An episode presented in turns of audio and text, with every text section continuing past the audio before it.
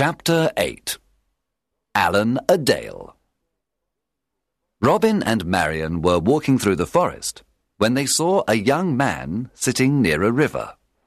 He was playing a lyre and singing a sad song. Who are you? And why are you singing this sad song? asked Robin.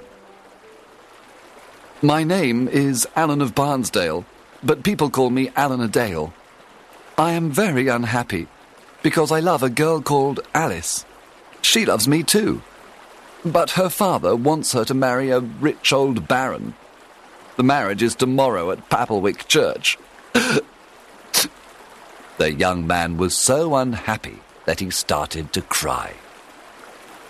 Robin and Marion looked at each other.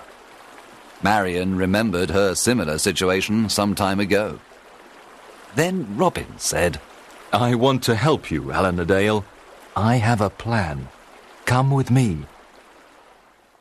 Early the next morning, Robin sent his best archers to Papplewick. They hid inside the church and all around it. Robin, Friar Tuck, and Alan a Dale disguised themselves as simple peasants.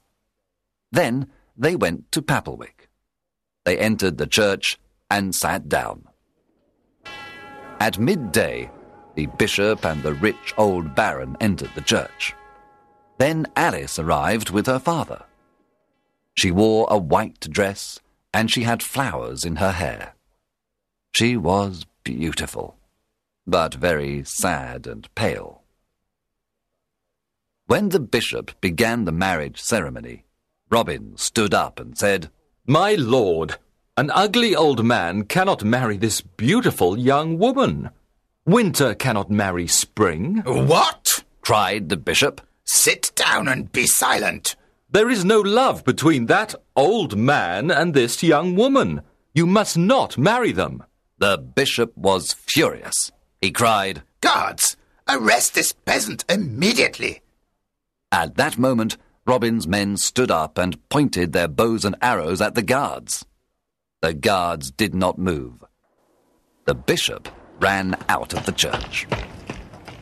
Alan a Dale ran to Alice and embraced her. My sweet Alice, I want to marry you. Alice was very happy and said, You are the only man I want to marry.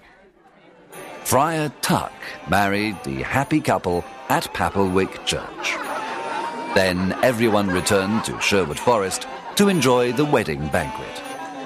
Alan a Dale and Alice lived in Sherwood Forest with Robin, Marion, and the outlaw.